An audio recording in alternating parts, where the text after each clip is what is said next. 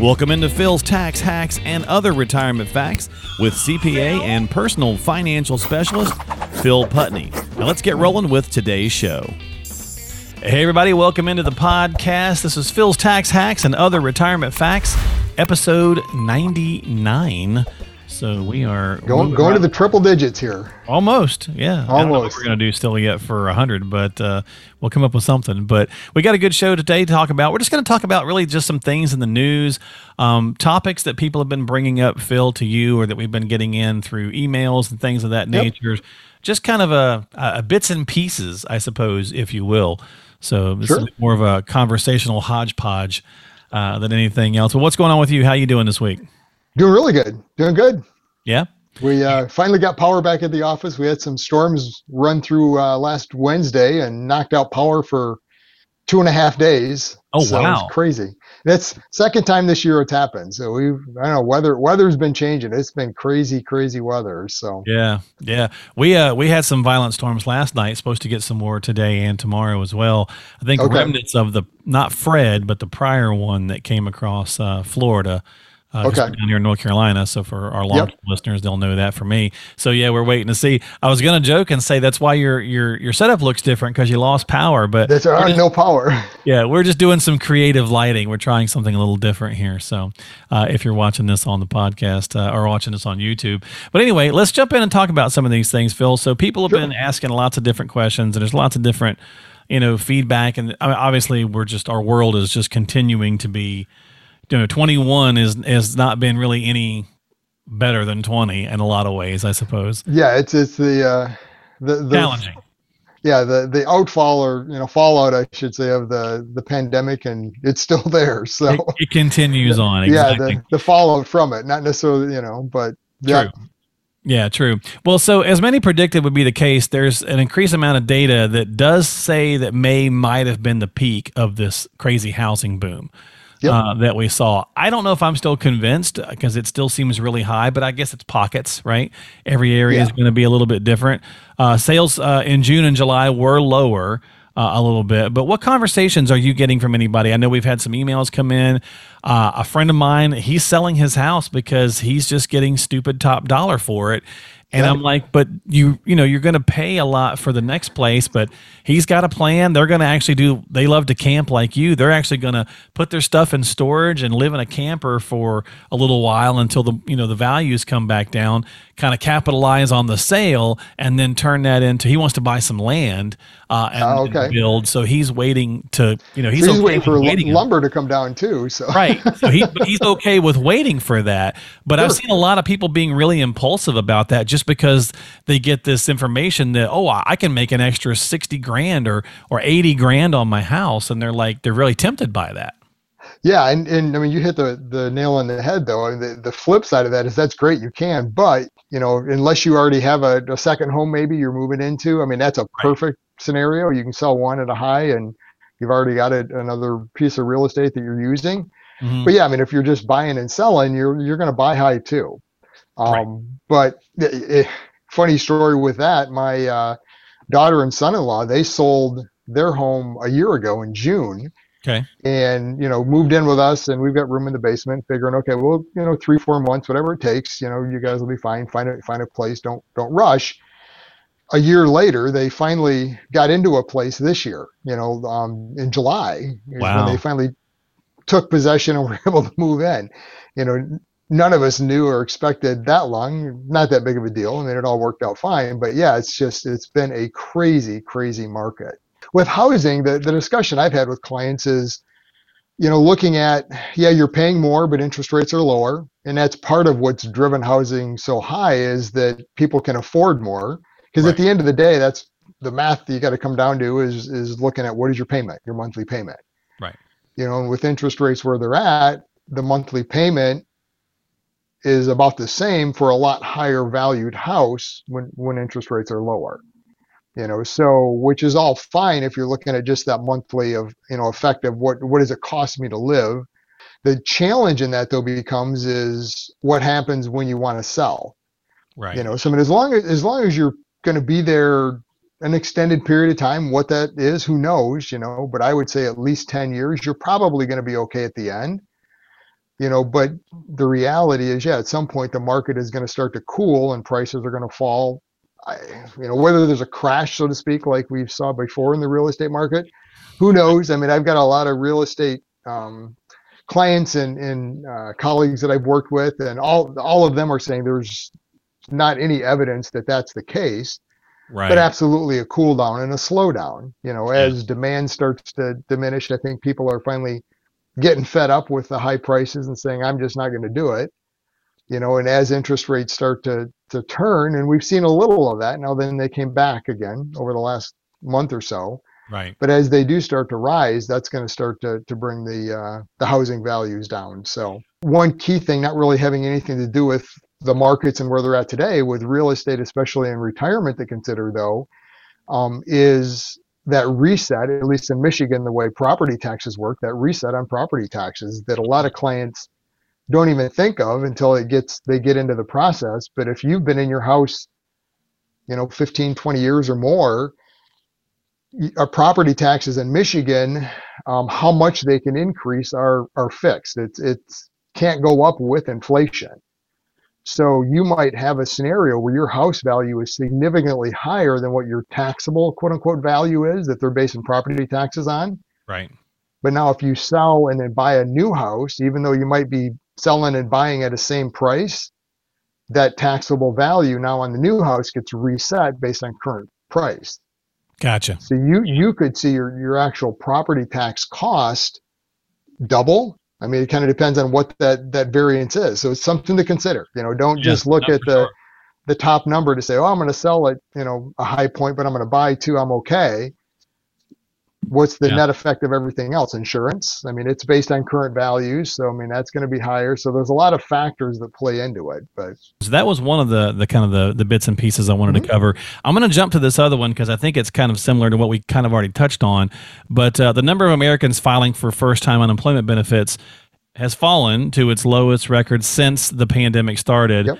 Um, but yet we're still hearing from businesses. I, I just saw the other day somebody posted we're going to be closed two days this week because we're short staffed. Yep. So it still seems, even though the numbers are saying people are going back to work, it doesn't seem to be reflective in every community. So, are you hearing anything, seeing anything from clients? Is there still worry out there? Other small business owners like yourself, things of that nature?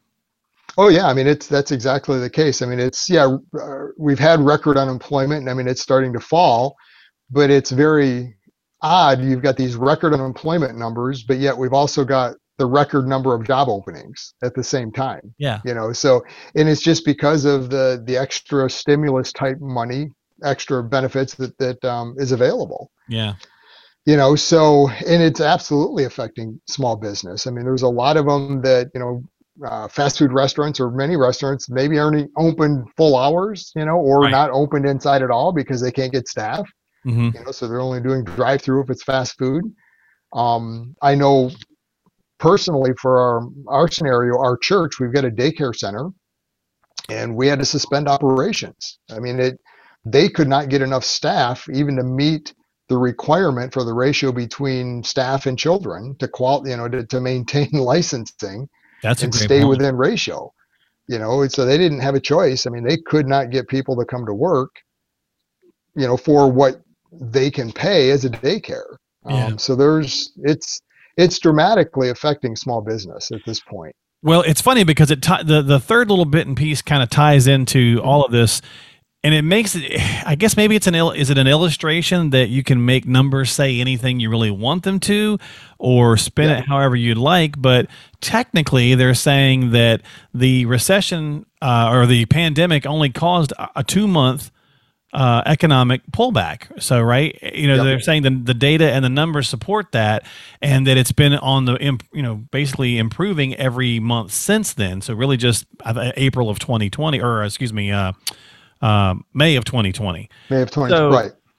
But again, it's like it's like inflation conversation. It's like, well, inflation's not that bad, and it maybe it's transitory or whatever. But it's like use your eyes and use your wallet.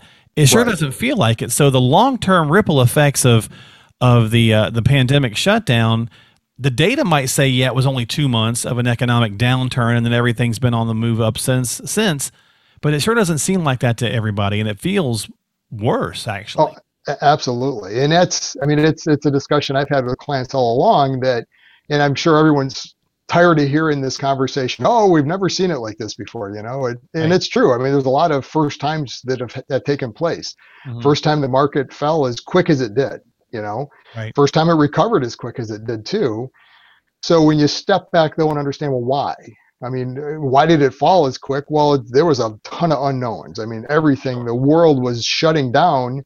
No one had any idea how long or what this looked like or, you know, so yeah, there's a lot of uncertainty and markets do not like uncertainty. So that's why it, it went down as quick as it did. Um, why did it recover as quick as it did? Well, again, first time that we've seen governments throw as much stimulus money at the economy ever that this you know happened this way. Sure, sure. Unemployment's a piece of that, and we're still seeing the ripple effects of that. So my concern long term is, you know, with all the money that was provided for businesses, you know, with the, the different grants and um, PPP loans and things available out there and mm-hmm. credits, mm-hmm. you know, unemployment available to uh, employees that couldn't find jobs you know, as some of these pieces start to get unwound and the government stimulus gets pulled away, then we're going to really see what the economy is. You know, my, my concern is that, yeah, it's been a quick bounce, but it's been a quick bounce because there's been a lot of stimulus from the government thrown at it. And not saying it's right or wrong. You know, if they didn't do right. it, where where would we be? You know, is, is it a house of cards, right? It, it's yeah. My, that's my concern is they're somewhat a house of cards. You know, we yeah. don't know really where we're at. I mean, we you know keep hearing all market highs, all new highs. All, I mean, it's it's all great, right. but we've not seen, in my view at least, the true effect of what took place yet. Well, you know, Phil, my wife does environmental safety and health and risk analysis for these kinds of situations and, and various types of things and what she does. And we were talking the other night and she was like, you know, the thing that kind of shocks me is, and I realize that some of this was completely new and we're trying to figure our way through it, but it doesn't seem like everything because our society wants uh, an answer to everything now, right? right. So we keep throwing, you know, pasta at the wall to see which of it sticks, yep. and most of it's just sliding down the wall. And there's really been no long-term studies of what's going to happen, right? There's been no, right. and not just from like not just COVID, right? Not long term or the long haulers and that kind right. of stuff, but like what is going to happen to all these other pieces that were affected by this two month, you know, shutdown or this right. two month pullback and we're seeing it, right? I mean, we're 18 months or whatever we are into, you know, away from this, and it's in a lot of ways worse than it was during the lockdown. Right. Well, yeah. I mean, industries are still not back. I mean, they're you know, they can't semiconductors and that whole you know effect on all sorts of industries and what it's done there you know? I mean yeah. you, you buy a new car today and all of a sudden you look at all the different options that well we can't offer these six options. They've been deleted because we can't get the electronics you behind it to make it work you know? And i don't know that people want to buy a new car. That's i think that's also adding into it as well right? So yep. it's like okay well i don't want to i don't trust that they that the workers are back or that they're as focused or that they have the parts. So maybe that it's not going to be it's not going to be a good year right? It's right. I'm not going to buy one in uh, a 2020 model or a 2021 model because it might not be a good year. I'll wait a little bit. But then used car prices are up 30 something percent. So, right. so I mean, the flip side, yeah. It's, it's the, just, that's what I said. It, it, to me, it's, you know, house of cards or, you know, who knows? It, it, we, bottom line is this I'm just telling clients, I be cautious. You know, I'm not saying put everything in the mattress and, and you know right. sell and go to cash but i'm just right. be very cautious in, in what you're doing make sure you've got a plan and understand risks yeah yeah because just don't I, do anything I'm a, crazy a, yeah right yeah i'm afraid and don't get too optimistic you know that that this is the best year ever and oh look what the market's done this year and right. just going to continue to go i mean it I'm not saying the sky's falling, but be be careful because we we have not seen the true net effect of what's taken place yet. It's not been unwound fully. Before all this happened, you got to step back and look where we were at. I mean, bottom line, we've been in this upward trend for a long time. Long time. Markets ebb and flow, right? I mean, it, we talk about that concept reversion to the mean. if you're earning more than what an average historical return on a market's been, just understand you're basically borrowing from the future. You, you are going to give some of that return back. So maybe that's a good way to wrap it up because we could be borrowing from the future in a lot of ways, right? Yep. Uh, yeah. Literally, we've literally. been borrowing from the so, future as a country. So. Yeah, as a country. So yeah. Well, there you go. So just a lot of questions out there, a lot of people concerned. So this one's just kind of a bit more of a conversation piece this week. But yep. if you have some questions, you do need some help. Again, always make sure you check in with Phil before you take any action. Stop by the website at philstaxhacks.com. That's philstaxhacks.com, and you can get in touch with him that way. You can subscribe to the podcast on whatever platform you like to use. And we're going to let you go this week. So thanks for hanging out with us. As always, we appreciate your time. And we'll see you next time here on Phil's Tax Hacks and Other Retirement Facts with Phil Putney. Investment advisory services offered through AFS Wealth Management. The content of this program is provided for informational purposes only and is not a solicitation or recommendation of any investment strategy. Investments and or investment strategies involve risk, including the possible loss of principal. There is no assurance that any investment strategy will achieve its objectives.